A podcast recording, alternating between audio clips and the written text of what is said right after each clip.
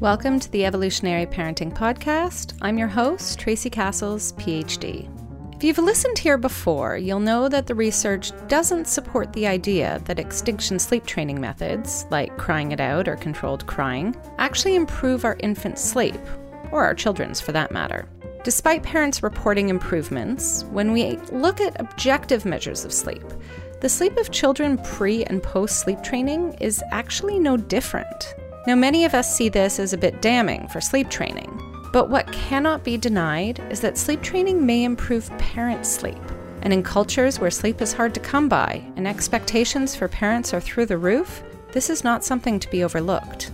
This week, I was able to chat with Dr. Levita D'Souza about this very tension how do we balance our infants' need for proximity and support, as well as their biologically normal sleep rhythms, with a parent's need for more sleep in an unsupportive culture? We both know that only if we can start to address this issue will we be able to move away from our sleep training culture. I hope this conversation helps move this issue forward. Well, I am so pleased to welcome back today Dr. Levita D'Souza. If you have not heard any episode with her yet, then clearly you need to go back and check them out because I don't even know what number this is now. Is this four?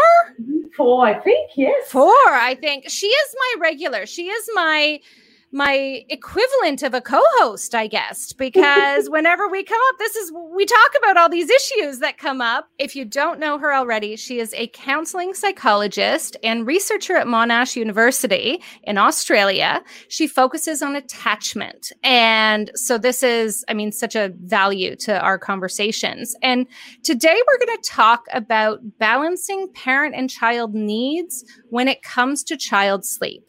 Because I think, as we all know, one of the biggest struggles that many parents have is the fact that they want to sleep and their baby, toddler, possibly preschooler, and up wants to wake. Um, so I think this is one of those issues that feels like we need to kind of discuss the tension here, and not only why this happens in our culture, but also what are some of the things we might be able to do for it as we discuss. Is that fair?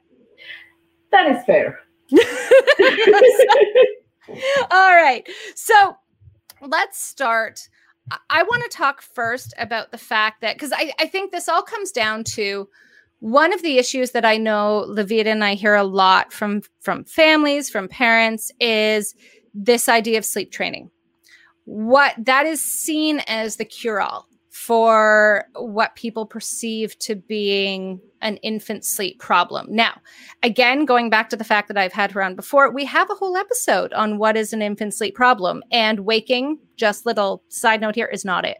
Uh, but that is that, yep. that, that's the episode in two seconds. We went into more detail there, but that's the take home. So, you know, the question becomes people see that sleep training is supposed to somehow improve their child's sleep. And we've also covered elsewhere that it doesn't, that the actual evidence that we have, and we're going to talk about it a bit here, um, does not show that sleep training actually improves infant sleep, which leads to the conclusion that sleep training is not for the child. It is not improving outcomes for your baby, toddler, preschooler, etc. The question is who what is it changing? And it seems to be it's changing things for the parent. It may enable a parent to sleep more. So I want to to get to the fact that I mean, I think we'll both settle on the fact that probably we're not we don't want to dismiss parents' needs. There is no there's there's nothing wrong with needing more sleep, right? No. Um, and to your point with sleep training, I think the little bit improvement that it shows, seemingly improvement that it shows, is more around the fact that the child doesn't signal as much. Thank you. I then means that the parents are not aware that the child is not signaling. It doesn't mean that they're not. Um, it doesn't mean that they're not changing sleep. They're not changing sleep. It just means that the child's waking up but is not signaling, and that's seen to be a good thing. because it means it's not interrupting the parent's sleep.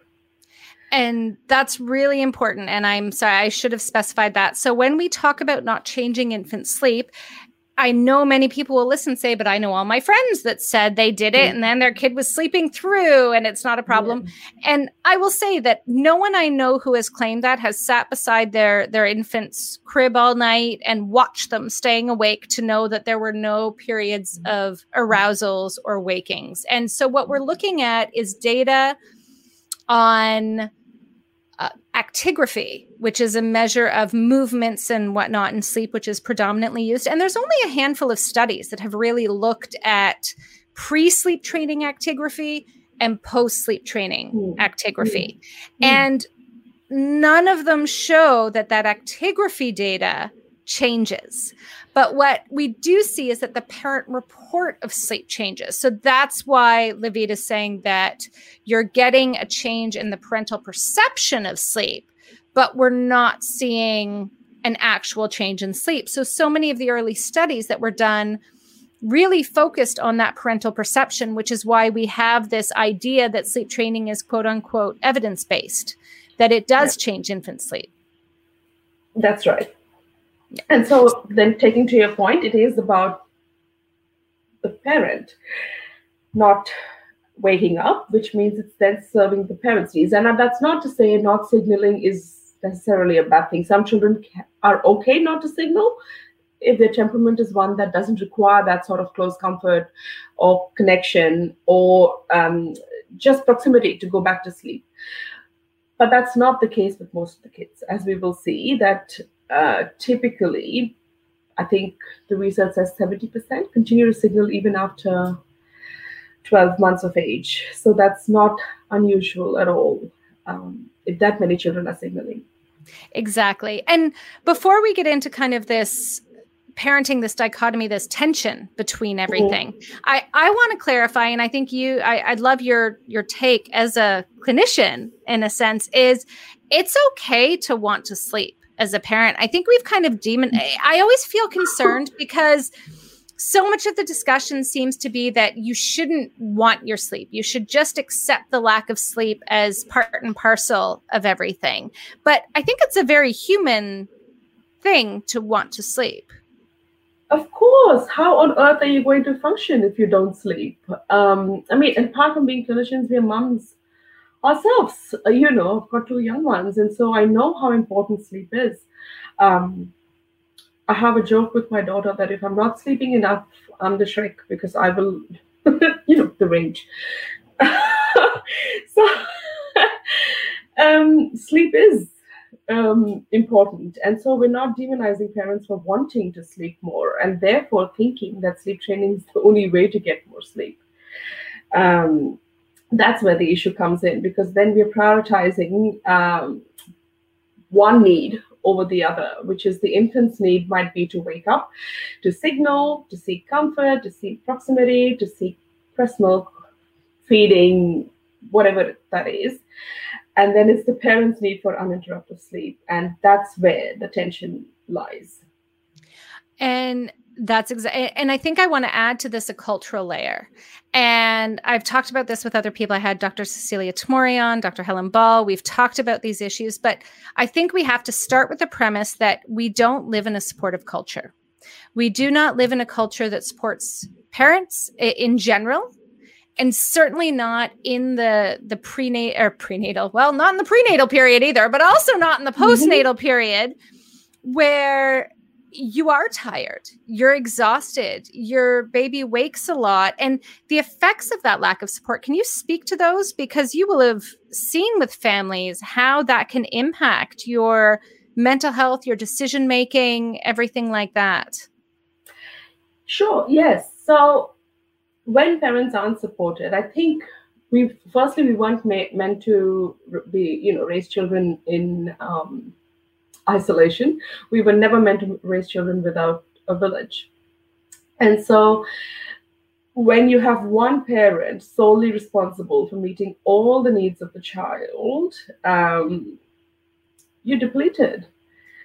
You're not just taking care of this baby, but you're also recovering from what can be quite um, a life changing event for you, not just physically, but also emotionally and psychologically. A lot of things happen within the mother and father as they're preparing themselves to transition to this um, phase.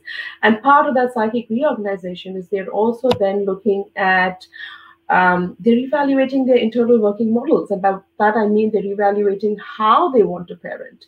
And in doing so, they're reflecting back on their own parenting experiences as well. And so this is a very vulnerable time where a lot of other um, issues can be drawn into the forefront of the parent's mind. And now, um, when they're not nurtured, this can really be quite a difficult transition in some ways. And then add the layer of going back to work early or having to uh, you know do everything around the house while you're nursing the toddler or the baby and caring for a toddler. It puts a lot of psychological demand. And of course the parents are going i just need my sleep. If i just had that a few hours more i'll be able to function better. So while i see the logic in that the tension is with how do we effectively then support this parent to be the kind of parent and transition to parenthood while supporting the child's and infant's developing needs? This reminds me so much of an anecdote I heard Dr. Meredith Small give in a talk once. And it was all about one of her graduate students went to live with an indigenous group, and I believe it was the Mohawk tribe, but I don't want to be quoted on that. I might be wrong there. And she shared there was a newborn or a baby. I'm not sure it's quite newborn, but there was a baby. And the way things went was the baby slept with mom, nursed and you know would sleep and when baby woke up might nurse right away might not but if the baby was up whoever was awake because someone was always up would take the baby and mom would just keep mm-hmm. sleeping. And mm-hmm. then it would pass, if the baby wasn't asleep again, would be passed to the next waking person. When baby went to sleep, passed back to mom when mom was up. And so I've often joked with families, I'm like, well, you know, one of your solutions is just invite a whole bunch of people into your house and allow them to, you know, live with you as long as everyone takes turns at night. But yet that really is a bit more of the model of where we come from as a human species in terms of that cooperative care, that allo care that we have provided for people that we just don't have nowadays.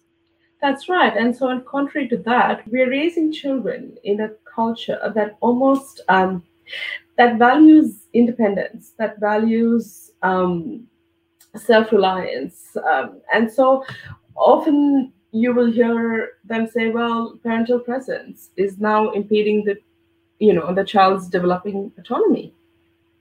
And so therefore the child needs to self-soothe. Therefore the child needs to um, you know learn not to depend on the parent for sleep. Um, and don't get me wrong i think parenting and healthy parenting is one where the mother and father can recognize the growing need for the child's sense of autonomy so there's a balance between exploration and comfort.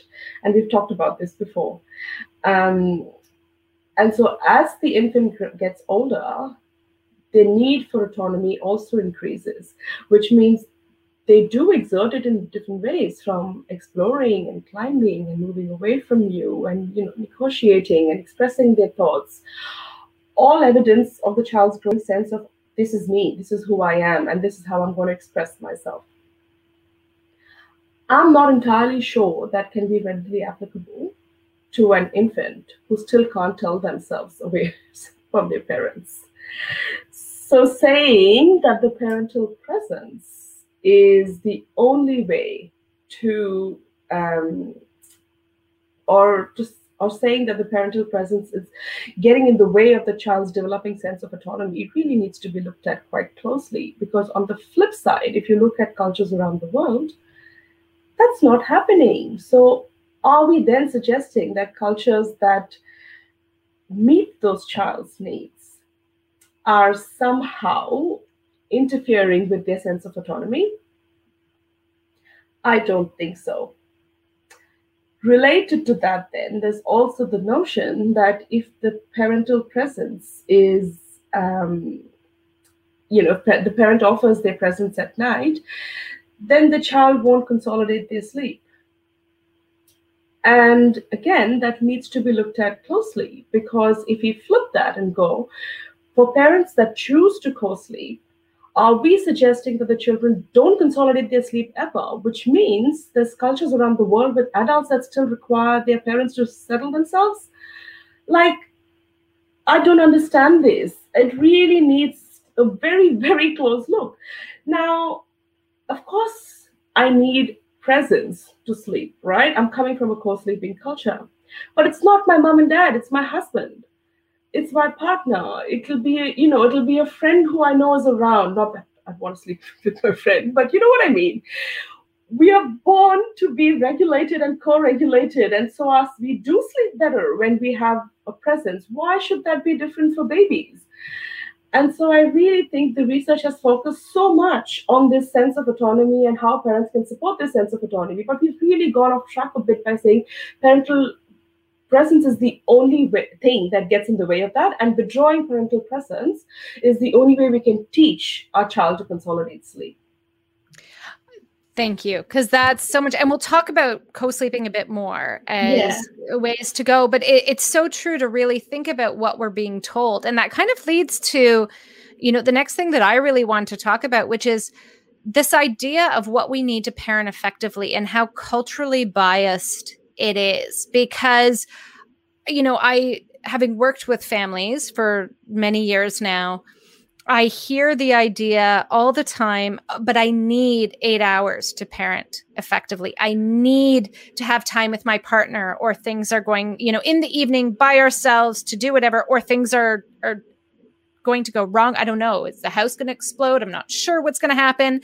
But we've been fed so many stories about what it is that makes a successful parent and so many of those things hinge upon us having babies that are independent, that we somehow our value as a parent only goes so far as we're able to make our children independent as early as possible. And after that, we don't have much value. And I would argue, and I would love your take on this, but I would argue that I'll get into the actual specifics with you in a minute, but I would argue that so much of that comes from a patriarchal culture that simply doesn't value care. The idea that you could offer something valuable by being responsive is antithetical to how our culture works. I agree. Um, you know, patriarchy, capitalism, um, you know, whatever it is, where being dependent is seen as needy, that becomes a problem because babies are born dependent and they're dependent on their parent to meet their needs. So they are needy. What's that a bad thing? So, can you clarify for people because I hear it all the time and I the terminology gets muddled, I think. In our culture, we talk needy is a great word. Um, codependent is another one we throw around as if it's a bad thing.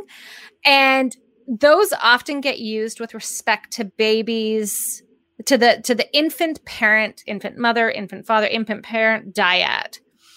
Um I like the term interdependent a bit more, um, a lot more, to be fair can you just clarify those terminologies for people from a clinical lens of you know because i think people do go back to no no no i've heard codependence is a bad thing in from a psychological perspective or being too needy is a bad thing and so i mean we can debate the whole issue of some things that are bad for adults aren't bad for kids if my husband required me as a fully capable adult mm-hmm. not someone who has an issue to feed him every meal I might get a little resentful. That might not work for our relationship. If he needed me to, though, I would, and I would not resent it because there would be the offering. So I think this distinction is crucially important. So, from a clinical perspective, can you help us out? I can try. Um, I think the codependence is the term we often use, and it's associated with more severe psychopathology. So, um, the notion that two healthy autonomous adults okay rely quite pathologically i think on each other to meet their needs um, can be seen without exerting their autonomy uh, in basic care and decision making and just the way they are in the world. And often you will see that in, um, again, in quite severe psychopathology, where the relationship isn't healthy, for the lack of a better word. I don't think that applies to children. I don't think that applies to a parent child dyad. Now, and certainly not a baby, because babies aren't capable of meeting their own needs. Children aren't capable of meeting their own needs. They are born to depend on us to meet their needs. That cannot be codependent. That is just, I am completely dependent, I think, you know, I mean, and that isn't a bad thing. Um, I often use the analogy, and I may have said this before. It's like you cannot make a child walk earlier than they they're ready to, and I think the same applies to child development. You cannot make them self-dependent earlier than they are ready to.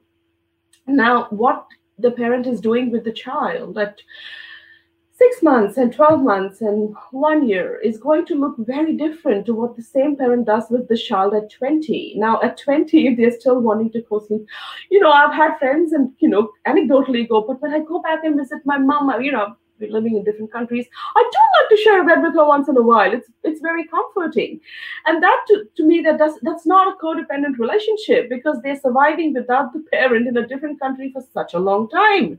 You see what I mean? They're able to separate. They're able to function. They're able to go out there and contribute to society, but then they go back and seek these beautiful comfort-seeking. You know, um, but I want to. It was just that one night, and we talked all night, and we cuddled each other. It was like we, I was a child again it's beautiful when I hear that. Now, of course, it can be a shock to some people to go, but you're 20 something years old. Why do you want to sleep in your mom's bed? You know, but culturally, it's acceptable. It's uh, okay. I, um, my daughter loves the movie uh, 13 Going on 30 with Jennifer Gardner. Have you seen? I don't know if you've seen it, but yes, that scene when and I'm sorry if you haven't seen it and you want to see it and you don't want to give away, you can tune out for the next two minutes.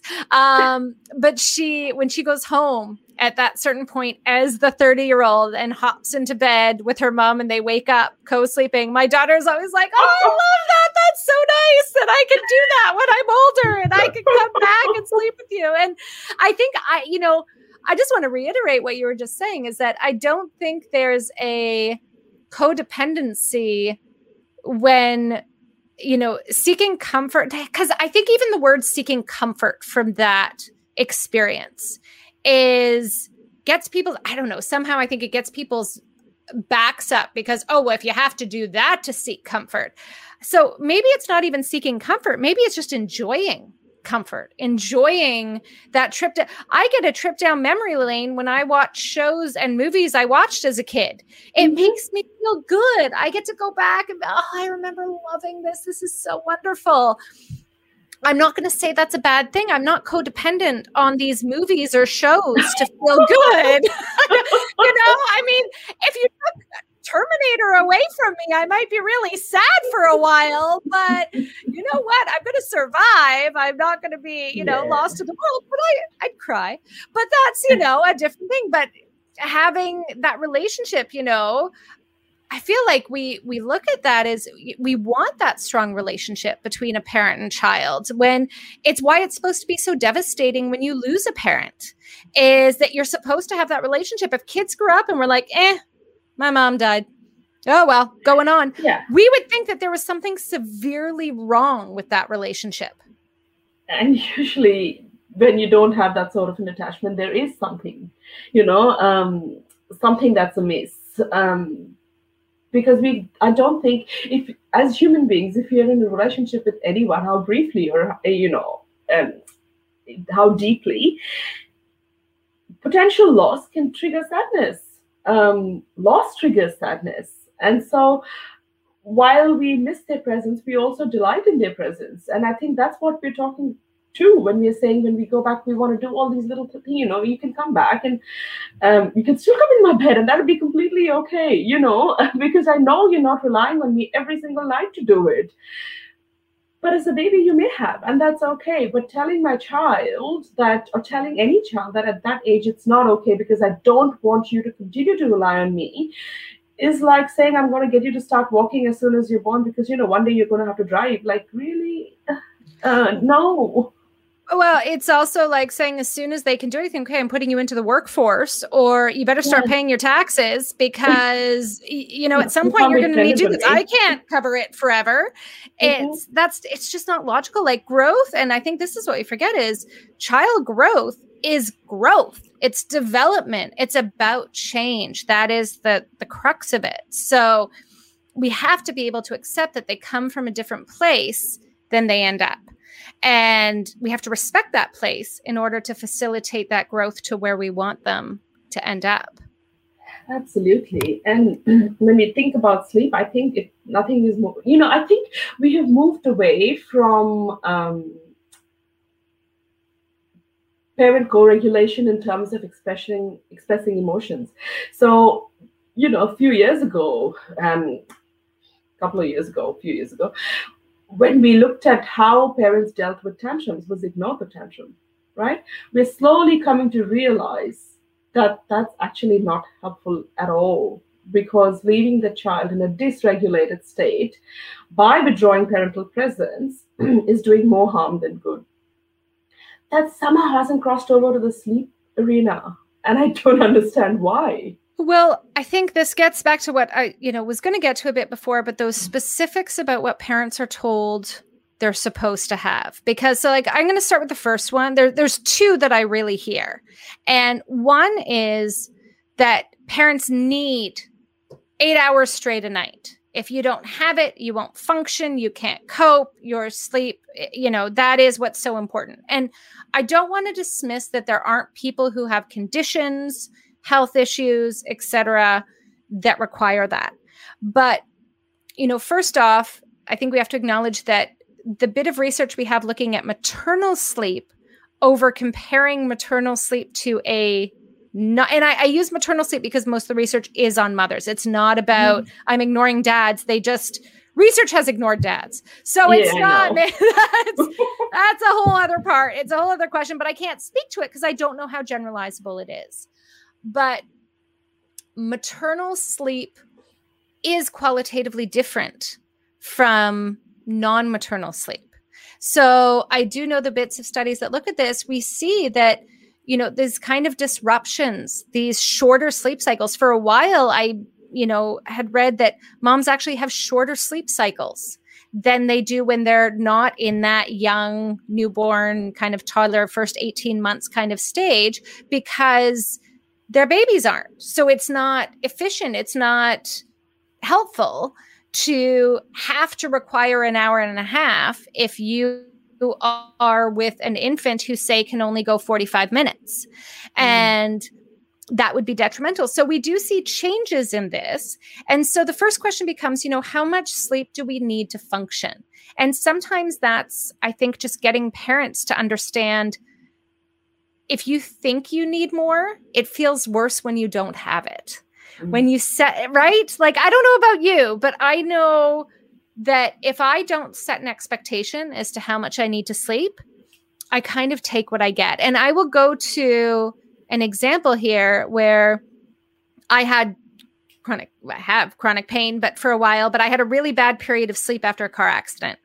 And you know, it felt awful, but I kind of would get through the day and I didn't really think too much about it. And then for a period, I, I had a tracker, one of those like the Fitbit watches that mm-hmm. tells you how much you sleep. And I set it to the like, you know, be as easygoing on movement as possible because I have kids in bed, so don't think. Mm-hmm. And it came out that my average sleep was about four hours a night. And a good night when I felt great was five hours. And when I felt really dead, it was around three hours. And I felt so much worse every mm. day. Just the knowledge that that was what it was. Because in my mind, I'm like, I'm in bed for eight hours, nine hours. But it was like, oh, that's it. And it felt mm-hmm. horrible. And I mm. actually ditched it. I'm like, I won't use it at night. I can't, like, that is not helpful for me because mentally, I'm feeling worse about the sleep I'm getting. And I think that has such a huge impact. Like, mentally, how we feel about our sleep affects how we respond during the day.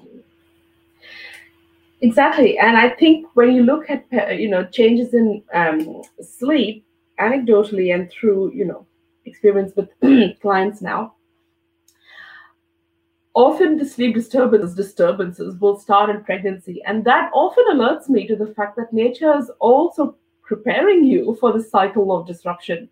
Um, and often I will, you know, when, when clients say that to me, I smile, going, hmm you know what's going to come you know but um and i i think and very often they take it in their strides. I've never heard a mom who is expecting say i'm worried about my sleep. But the minute the baby is in they go i'm not getting enough sleep. And i'm like but you've said this to me from the time you're like six months, maybe even earlier. I've heard you say this to me. How come it wasn't a problem then, but it's a problem now? And I think the messaging around um, how much you should be sleeping, how much your baby should be sleeping, um, and the fact that mom's probably really tired. You know, the parent is tired, whether you like it or not. And so, when the messaging overlays all of these, you know, am I doing something wrong? Is my baby not sleeping? I should be sleeping more. My baby should be sleeping more. Just the dissonance and all of that starts to make you feel much, much worse about what is actually quite typical, what can be quite typical. Now, and we've talked about this before, there are instances where it can, where sleep disruption needs to be looked at closely and chronic sleep disruption needs to be looked at closely. But tip for both mom and the baby, but even dad and the baby, because it can affect the whole family. Um, but for the most part, eight hours is not it exactly. It's not it. And, you know, I actually love that you brought up that story about prenatally and postnatally. And the devil's advocate would probably say, oh, but once there's a baby, you need more energy because you've got to do so much more. Um, I'm going to counter that. And I would love to hear your counter with the fact that newborns actually don't do a whole lot. They're not climbing into. It's not like your toddler who's about to burn down the house or emptying the uh, the cupboards every five minutes, or you know, grabbing the dog's tail, or doing anything, or running into the street, whatever it is. Yeah.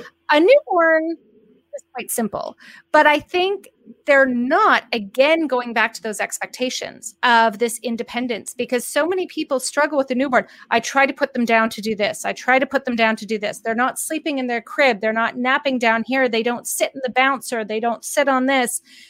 But they weren't designed to do that.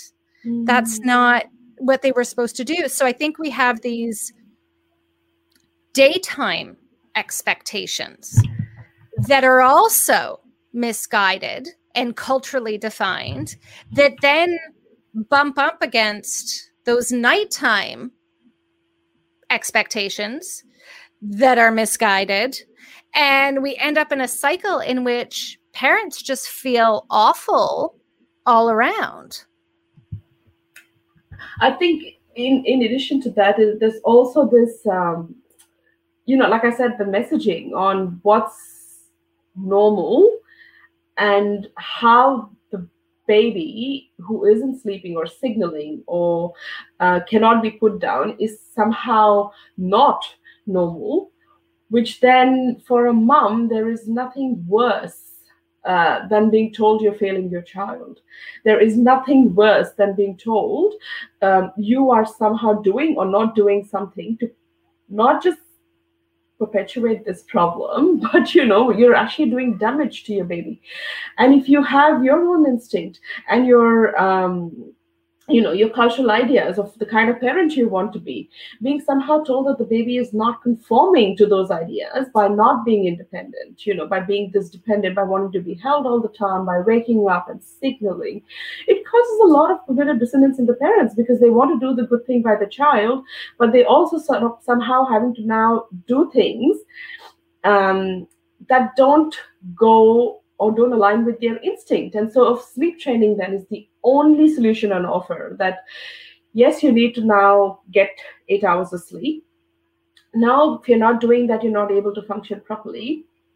Your baby um, is somehow damaged because they're not willing to separate from you, which means the only way you can get your needs met um, and make the baby independent is by withdrawing your presence. Um, and that doesn't align with everyone. And that can actually sometimes make things worse. And I think it's important to note that a lot of although that we always hear the stories of families that say it worked wonderfully for them to do that i would say there's an equal number of stories i've heard at least where it as you said it didn't solve the problem it made everything worse and it made them feel worse it made them feel worse because it didn't align with those values or it just didn't work i mean their babies remained highly distressed looking for that comfort and that was a problem. Can we change the word of seeking comfort to co-regulation? Because you know we're saying that, and I think there's nothing wrong in seeking comfort, but somehow that's become a bad, bad thing. So let's just, and I don't know why. I honestly don't know why, but I think we're supposed to be independent.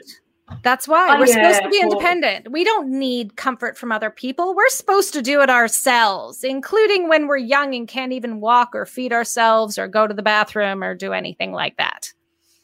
I mean, if you call younger, it's like I can't even tell myself for my parent. Like you think a six month old is just about, just about separating psychologically from the parent. And so when you, if you think about the worry and anxiety that the six month old is going to be put under because they're going, hey, hang on, you mean you're separate from me? You mean you're not me? Oh my gosh. And then we're saying, no, you can't come and seek comfort from me. You, or you can do it in the day, no problem. Just at night, you can't. Which I'm going, well, the attachment system doesn't switch off overnight. So why is that a bad thing?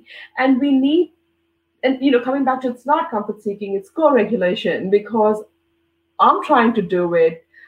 I don't have the tools to do it. Mom, dad, auntie, grandmother, you know, great childcare person who I really trust, come help me. Um, and through this repeated co-regulation experiences, I will one day learn to do it for myself. Exactly. Exactly. And so I think hopefully that can put some of the sleep to bed. But I want to talk, especially because of your background on attachment systems and adult attachment systems. You know, one of the other things that parents get told a lot is that they need to get their baby to sleep alone by themselves because somehow not having that is going to negatively affect the marital relationship, the parental relationship, if you're not talking about a single parent. And yeah. that is a really big one in our culture that if you don't have time alone, uninterrupted with your partner, that it's grounds for divorce?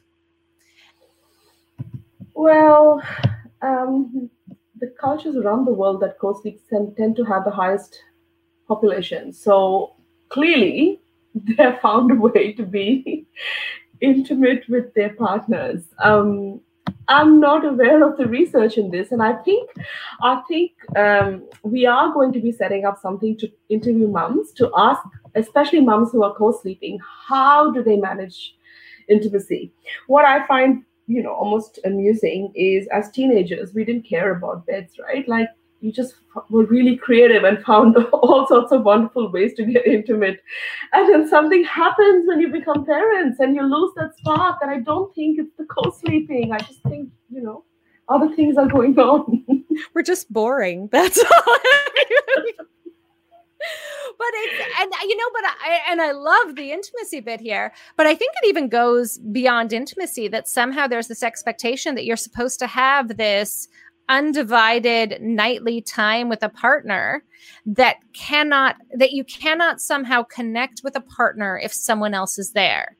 And i i struggle with this one because as someone who's always had a night owl as a baby we had all our times of like sitting in the evening with our kids playing in front of us, but we would sit and chat and you know, so I try to ponder what's going on and and one thought I'd love to throw by you is that I do feel that some of it is parents are pressured into believing that while their child is awake, they are supposed to be giving them their undivided attention. Yes. Right? Which, and oh, no. no. Um that's where you can practice giving the child a sense of autonomy. You know, this is where you can go, hey, here's your toys. It's okay if you want to be with me. Again age appropriately now. But even a baby you know to say hang on for a second. I'm just going to do this. You can play. You can be on my hip while i'm doing this. You know what i mean? Like you don't have to be staring at your children 24 7 that's exhausting. Um, it is um, so exhausting. And i think that really leads you know to parental problems if you're feeling like you have to sit with your child and be one-on-one engaged and can't engage with someone else again talking about these expectations about everything that's going to be a really hard thing. You're going to feel mentally drained and you're going to feel worse than if you know you go out during the day your child naps on you you don't have to be home for structured times for sleep and everything and you're child when they're engaged in their own play you're taking that time to do what you want to do and you don't feel like you have to sit down and be staring at them the whole time um, I can tell you now, you're not going to miss anything hugely important. And even if you do, you'll forget about it in like, you know, a couple days. It won't really affect you that much. It's, uh, you know, your kid probably isn't going to start. I mean, I miss my daughter's first crawling uh, because I was taking a shower and she was in front of the mirror and she never crawled. And then suddenly like never even came close. It was like she must have been watching and no prep no being on your stomach trying to scoot around nothing. And then suddenly she went from being in the mirror in the bedroom to being in the shower with me. Like and up on the the side of the shower. And i'm like what just happened? And so yes i missed those cute little first oh look she's crawling. It's okay that's fine. fine. I'm just thankful she didn't head towards the stairs. That was kind of how I viewed things as my bonus there, but it's fine. You're not. I, I think we we put so much pressure to be there for every little moment, and yet, as humans, that that's not how we are. We're supposed to have time to ourselves, even with our children awake.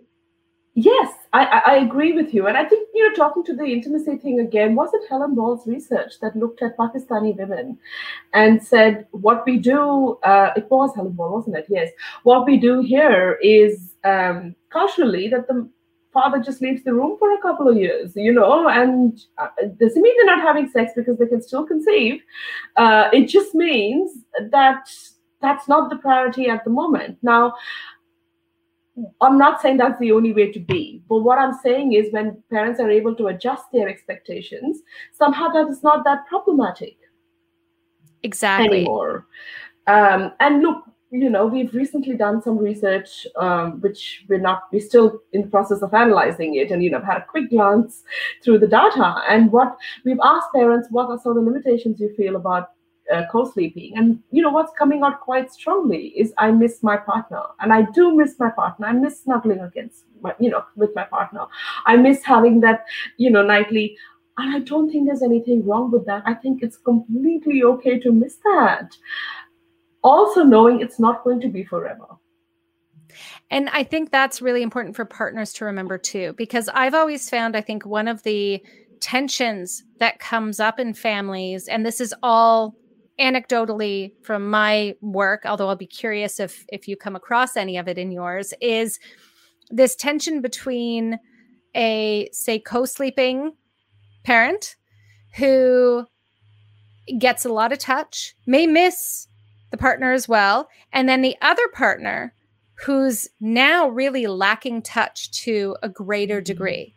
Mm-hmm. And the mm. lack of that touch can lead to almost a pressure from one parent to the other that something has to change because this is not working for them right? Because they mm-hmm. are now you think about a partner that has been put to another room and you know may not get touched a lot during the day because there's a baby who's on and crying and frantic and this and that that can be really hard. And that's isolating. And as we know that kind of contact and touch is so crucially important to how we feel in our relationships with other people mm-hmm. i agree which is I get, and I guess the, so. There's two points to this. One of it is the expectation that this is not um, permanent, but on the other hand, there's things you can do uh, you know, during the day to fill each other's bucket up. Um, it doesn't have to be the entire night we need to be snuggling at this point. I've had, um, you know, an anecdotally again, uh, someone needs to research this. Maybe we should. I don't know, but um, you know, but parents, can, but but if the child is in my bed, they will never leave, and I will never, you know, be able to snuggle my partner again. And I go, well, yeah, no, developmentally that's not going to happen because your child's going to have fantasies one day about their crushes. And you know yes it might be in a few years but they will. They will leave your bed. Um, and so in the interim while the child's developing and you know setting off on their own autonomous path what can you do to connect with yourself and your partner? What can you do to fill each other's bucket? Does it have to be that we have to be cuddle and sleep at night? No. But we could snuggle and watch a movie together while baby is sleeping on you. We could have a lovely dinner together while baby is sleeping on you. We could do all sorts of things you know we can have grandma in we can have a good trusted babysitter in we can have auntie in everything where you can sort of find moments to reconnect with one another i always add to that is you know it's usually we live in a in a culture where we're often telling people the idea of a date, the idea of time with someone is at night. That mm-hmm. it has to happen at night and that is how we connect. And there's there's a whole lot of daytime guys. So, and I know a lot of people work during the day, so but usually not 7 days a week. And the other thing is is that young babies, young children often do better in the care of someone else earlier in the day the happier they are, the lighter it is out, everything like that, they feel safer with others. And so when you have that that gap, that that time where you have the space where a baby can be with someone else and they can be comforted and loved and you know engaged. They can go to the park which might distract them from the fact that you're not there. They can do all these things. You can have a day date. You can go and have an a, a, day go to lunch instead of dinner you could still go to a movie. You could come home and have sex. You can do whatever it is you want to do. movie, whatever. What? You might end up in jail but you know we'll leave that up to you. It's uh but what do you you know there is that space there that's open to you to have that time. And that's what's so important i think for people to remember is that we get constrained by our ideas of how dating and time has worked pre-parenting. And i feel like we need to throw out that paradigm of how a relationship works once you have a child because it's not there. And we have the lack of benefit of living in a culture where we've seen it work a lot. Um, and I, I do feel that had most of us grown up seeing relationships that had this this flow this acceptance this finding time in front. You would grow up and be like oh but i know this is what it looks like you know? Dad might move out but then we go and and they have time together and i'm with grandma or the babysitter or whoever else and and they go off it that's fine. That's that's what you do. And if that's your baseline that becomes a whole lot easier to tap into when you have your own children Exactly. And I think, um, you know, when parents say that to me, I often say, but think about when you were teenagers. Again, think about think about when you first started dating. You didn't wait for the nighttime. Like, you know, any moment you got, um, you know, you sneaked off. You you um you connected, you talked. Um way before mobile phones were, you know, um, even and, and I think we lose some of that because we get into this routine of it just you know we have to segregate and organize and all of that. And i'm not sure uh, uh, and you know becoming a parent when it throws everything out of the window anyway there's so much reorganization. I think it invites us to reorganize our relationship too because now we're adapting from being a you know a couple where there's was no child to one child and how do we find our way back to each other again uh, what do we need to do? How do we manage this? And in that tension, I'm not sure separating the child out of the dynamic is the best way. Exactly. It has to be with the child.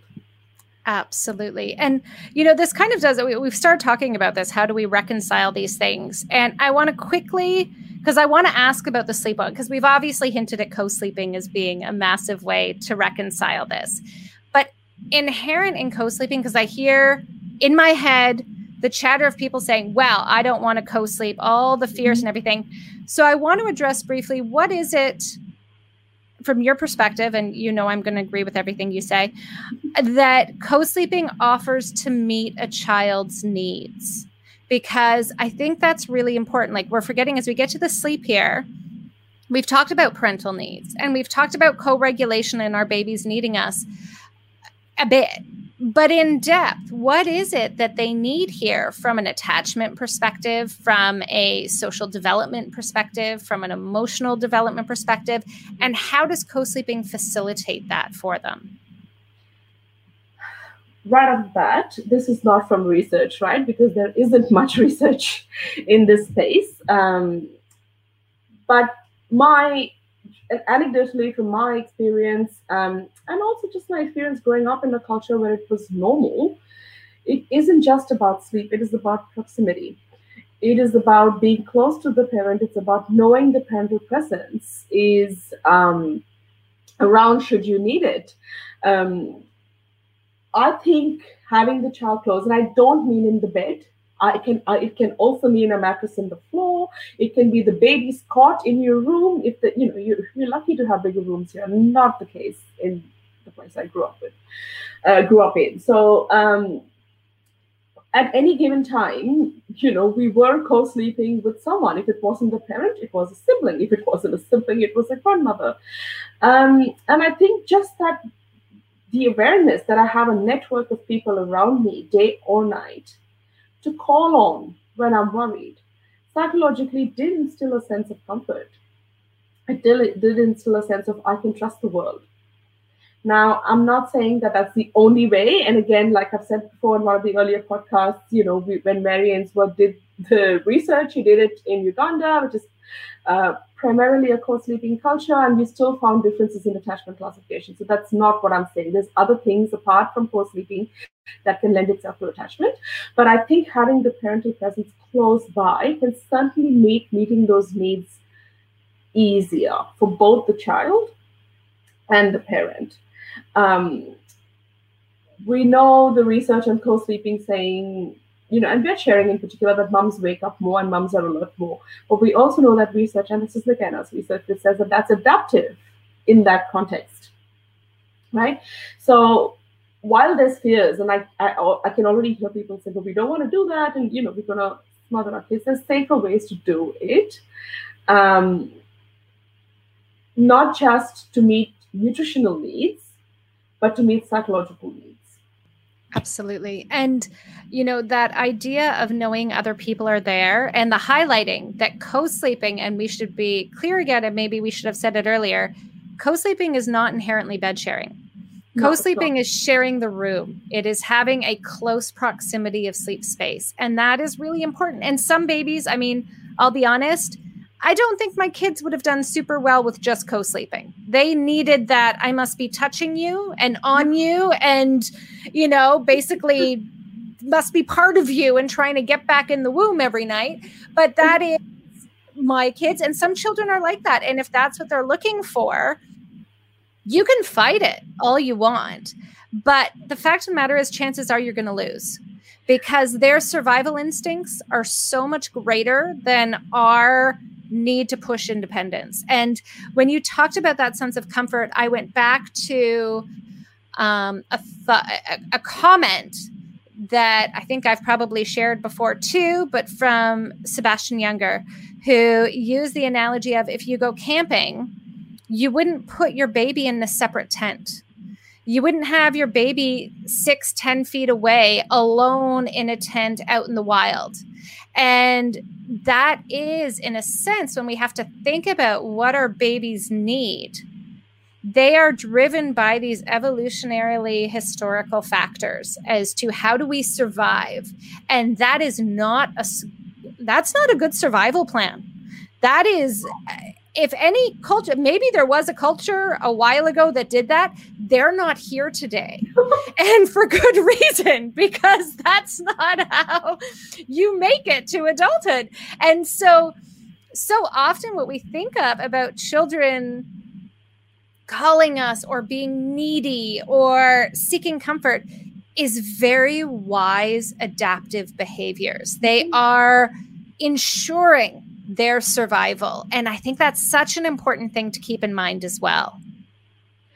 I agree because I think um, if if we didn't do that, like you said, we wouldn't firstly have survived as a species. So I find it astounding when people say, "Oh, yeah, no, when we co sleeping, we're really getting in the way of the child's autonomy." I'm like, you're not just saying seventy percent of the world is doing it wrong. You're saying we've done it wrong from our evolution. We've got it wrong. I don't get it. Like, no. Um, and so it's yeah, so it's not just nutritional, it's also, you know, psychological. Um, and it doesn't have to be right beside you in bed. It can be in a cot, it can be on a mattress, it can be in close proximity where they can call out and you hear you breathing, you know, you, hear, you smell you. Um, it has, I think it has used huge advantages and it just hasn't been documented. Not really, that I'm aware of in yeah, research anyway. There really a lot of research yet, which is what you're working on, which is what I love. Um, there's one last thing about the reconciliation that I think we should cover because I feel like we've done a decent job for a lot of the the questions and concerns parents might have about this tension between the two. But I do know one that comes up for me all the time is this notion of the earlier bedtime, trying to get a baby to sleep at a quote unquote appropriate bedtime. But then they don't want to go down alone. They wake up every 30 minutes 20 minutes 40 minutes etc until you go to bed. So then parents feel like well now i'm lying in bed from 7:30 on. I'm not ready to sleep. This is horrible. There has to be a better way which is another reason to go towards sleep training. Mm. what are your thoughts on that? First off i would love to hear your thoughts on the cultural acceptance of that early bedtime as being a a thing that we should all be doing? I don't think I ever remember going to bed at seven o'clock. Like we were still playing, um, you know, and we did have early school and uh, we did need to wake up. I think we just adapted. Like, you know, of course, I wasn't awake till 11, 11 at night, but, you know, and because I think my parents just trusted that my body would know what it needed and I would knock out. And it didn't matter where. I remember sleep. My parents would be talking, you know, together, and I'd be like, "Yeah, I'm just gonna lie down here for a bit, and I'm out before I even realized it." And then one of them would have to pick me up and you know take me into the room. So that was that's my memories of growing up. That there wasn't a consistent early bedtime. We just trusted to know that I'm tired, and we would eventually take ourselves off and you know go off to sleep, not in the parents' room because we did separate eventually. Um, but not as babies. And so, quite commonly, growing up in my family, the babies were just with the mums. Uh, if the mums were sitting out having a chat, then the babies just sat with the mums and fell off to sleep on the mums while they were having a chat. Um, there wasn't the notion of I'm going to go put you in the room, and sometimes mom's arms would get hurt, you know, because they're holding a baby. And then an auntie would step in and say, Can I hold? Or someone else would step in and say, Can I hold? So those are the memories I have growing up. And so when I came here and, um, you know, um, and was told I have to put the baby separately, my mother in law was horrified. She said, You don't do that to a baby. Um, and, you know, I was blessed with one that never wanted to be attached, I mean, detached from me ever. She's fine now, but didn't want to leave me. And so it was like, well, then you're just going to stay with me. So I would tuck her in a carrier and go about my life like, you know, she wasn't there, except she was. Um, and I think there's ways around that. Now, having said that, I have to also make it quite clear some children don't cannot sleep in that stimulation. They just need it to be dark and they need it to be quiet and they need, you know, but I think once they transition to sleep, they can usually stay asleep if there's proximity until mom's ready to go off to bed. I would say you did exactly what I did. I my kids would fall asleep on me And if I was up, I'm not going to bed early. I'm going to stay up and finish my movie, albeit at a lower sound, yes. uh, and possibly with my little hands cupping their ears as we watch because they're lying on me. And I'm just like, I'm just going to keep that quiet for you. Uh, but we would do that. We would stay up and talk. We would do whatever it was. And then when I went to bed, just carry up. And yes, I did, especially with my son. Uh, my daughter was much better about kind of falling asleep on me just there with stuff going on, but he needed dark to fall asleep. Like mm. he needed mm. to be that lower stimuli. And I would just go into the dark for five minutes. Like I could tell when he was ready to go out, and we'd go into the dark for five minutes. He'd nurse, fall asleep, and then I'd just walk back out with them. Lights were already dim. It's not like I'm trying to have a circus going while he's trying to sleep. And then that would be that. And we'd have our evening and then go to bed after. But I also, you know, so I think there's there's that way around it. I also really want to mention for families that you know, the way we sleep is that the first part of the night as adults especially is our restorative sleep. And when we really push our kids to go to bed early, and a lot of that sleep training really is I'm pushing an earlier bedtime than maybe my baby needs or is biologically adaptive for them. And then if we stay up after that time, we're actually pushing out the time that they might sleep their deepest, which means we're shortening the time we get for that. And so just to put it in, you know, a numerical perspective, if you know, I insist upon putting my child to bed at 7, but I'm not going to bed till 10, you know, attached to me my child might sleep two hours depending on their age maybe four. Like if we look at the ages up to, to toddlerhood although usually in toddlerhood they can handle a first stretch on their own hmm. you know what i mean hmm. before you join them. But in that early say they last two hours. Well if i've pushed a 7 p.m bedtime even if i've sleep trained i'm missing that two hour chunk if I allow my kid to stay up till they're naturally ready for sleep, and some kids are early to sleep, and that's you know that's you, yeah. luck of the draw. You get what you get.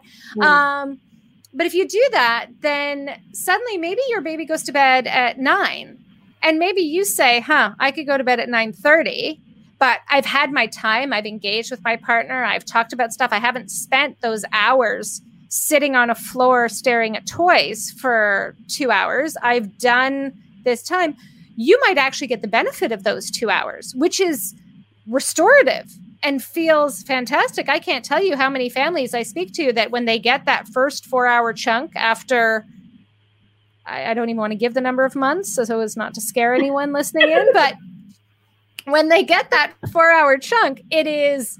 I feel like a whole new person. I feel like I'm just, I'm fine. I can survive. I'm good. This is great. And, but you you won't get that if you're really forcing that earlier bedtime. And I think it comes down to this, right? Some children are ready for bed at seven, but they're also early risers and they'll be up at 5:36 and ready to see the world, right? Others are not. And so when we're following cue-based care, which is are you ready for sleep now? Um, and I I could see you're ready for sleep. You know, you're melting down, you're getting tired, you're out. Whatever it is, and the signs will change as the baby um, gets older. Um, when you're following the cues, there's less resistance. There, you know, it's a more enjoyable, quiet time because you're both sort of down regulating now because you know the baby, the baby is ready to be down regulated to go to bed, you're offering your presence, which sort of facilitates that process. There's less bedtime resistance. The baby is off to sleep, a child's off to sleep. You might actually get your, uh, you know, intimate time. Um, or not. Now, there's a fine window there where, you know, down regulation can move to overstimulation. But if that's happening, where you're really resisting you know the child's really resisting bedtime you start to need to evaluate some of that. Have they woken up too early? Have they missed a nap? Have they napped too much? There's other things that can be going you know around which needs to be assessed rather than rigidly sticking to 7 p.m bedtime. This goes back to something you and I you, we both had different analogies and I kind of forget yours but I always said that the sleep struggle sleep pardon me sleep struggles were like the canary in the coal mine that when we have those deep resistance or the moving to something else, um, it's just a sign something else isn't working. It's not a sign that something's wrong with your child's sleep that you need to fix. It's are you know like you mentioned are they not napping have they had a transition have they started something new like daycare where they're going to be kind of emotionally off for a while and struggling in that regard there's so much that can happen that we need to keep in mind with our kids.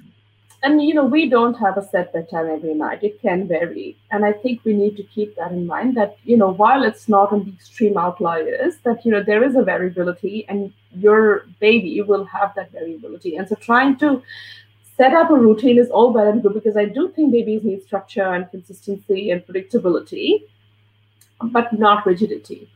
And we need to be able to draw the line between what is predictability, predictability, consistency, and structure versus we rigidly are going to follow this because you know, I don't know why. But um, yeah, something exactly. to think about. And I always find, just as, as a final note here, and then we'll just double check that we haven't missed anything. But as a final note, I find that a bedtime window is a yeah. better concept. And it's usually like an hour of a bedtime window. Kind of think of you know a usual time and go half hour either way. Kind of accounts for i was more active today. I was less active today. I was i napped in the middle of the day for two hours instead of one. I you know tried new foods today that might make me upsetting. I started something new. These are all going to affect how we sleep. And just like us as adults, I don't fall asleep at the same time every night. I'm not tired at the same time every night. I have my window, but generally speaking, it varies based on what's happened on a given day. 100% agree. And I think if we allowing ourselves that flexibility and, you know, and listening to our bodies and listening to what it is we need, then we should be training parents to be doing the same thing with their children. Absolutely. So, with all this said, I think, I hope it's clear. I hope we've addressed the tensions that are there. And I hope that parents feel heard, that we understand the pressures. It's not that we're saying there is no pressure. You have to not count your need for sleep, not count your need for connection, not count everything. But that I think the way our culture has looked at it has been so black and white mm-hmm. that we've lost that massive gray, nuanced zone in which cultures around the world and for human history have found their ways of making this work. And and I know not every solution works for every family that we have huge variability if you have a single parent who is back at work at 3 weeks of age in the US, there's mm-hmm. a lot more on the plate there. Mm-hmm. But I also think even in those situations we have to be very careful not to dismiss the needs of the child. And that there are probably other ways that may be able to work with that. And that that's what we need to be looking at in research in mm-hmm. our support for other people in all of it. And if you are in that situation co-sleeping may be your best friend because it can facilitate not just more sleep at times but also that connection that might be missed during the day with your baby if you're off at work and everything like that. I agree. All right. All right. Are there any last thoughts from you, my dear? None that I can think of. I think we've covered everything. Thank you for having me again. Oh, I have missed you. So I am so glad that you are back. And we will have to do this much sooner than the break we've had over the last time we might have other exciting topics to talk about. I know. I hope so. I believe there are. So we'll get that on the radar. But thank you so much for being here and talking about this. And again, I hope those of you listening feel at least heard in your struggles. Um, we really aren't trying to dismiss anyone's struggles. We do get it. We just want to point out that the picture, if it hasn't been clear enough from this, the picture is far from simple. It is a jigsaw puzzle with, you know, a thousand pieces that we're all trying to piece together and make work for us. Thank you so much for listening. That's it for this week. I would love to hear from anyone with their stories of how they manage to balance their baby's needs with their own. As we all know, there have to be myriad ways of coping. Now, tune in next week as I talk to clinical psychologist Dr. Annie Rohr, who specializes in perinatal mental health, about her own struggles with postpartum anxiety and the struggles of families perinatally more generally. For anyone who has struggled with their mental health or thinks they might be, you aren't alone, and hopefully this can offer some support. In the meantime, stay safe and happy parenting.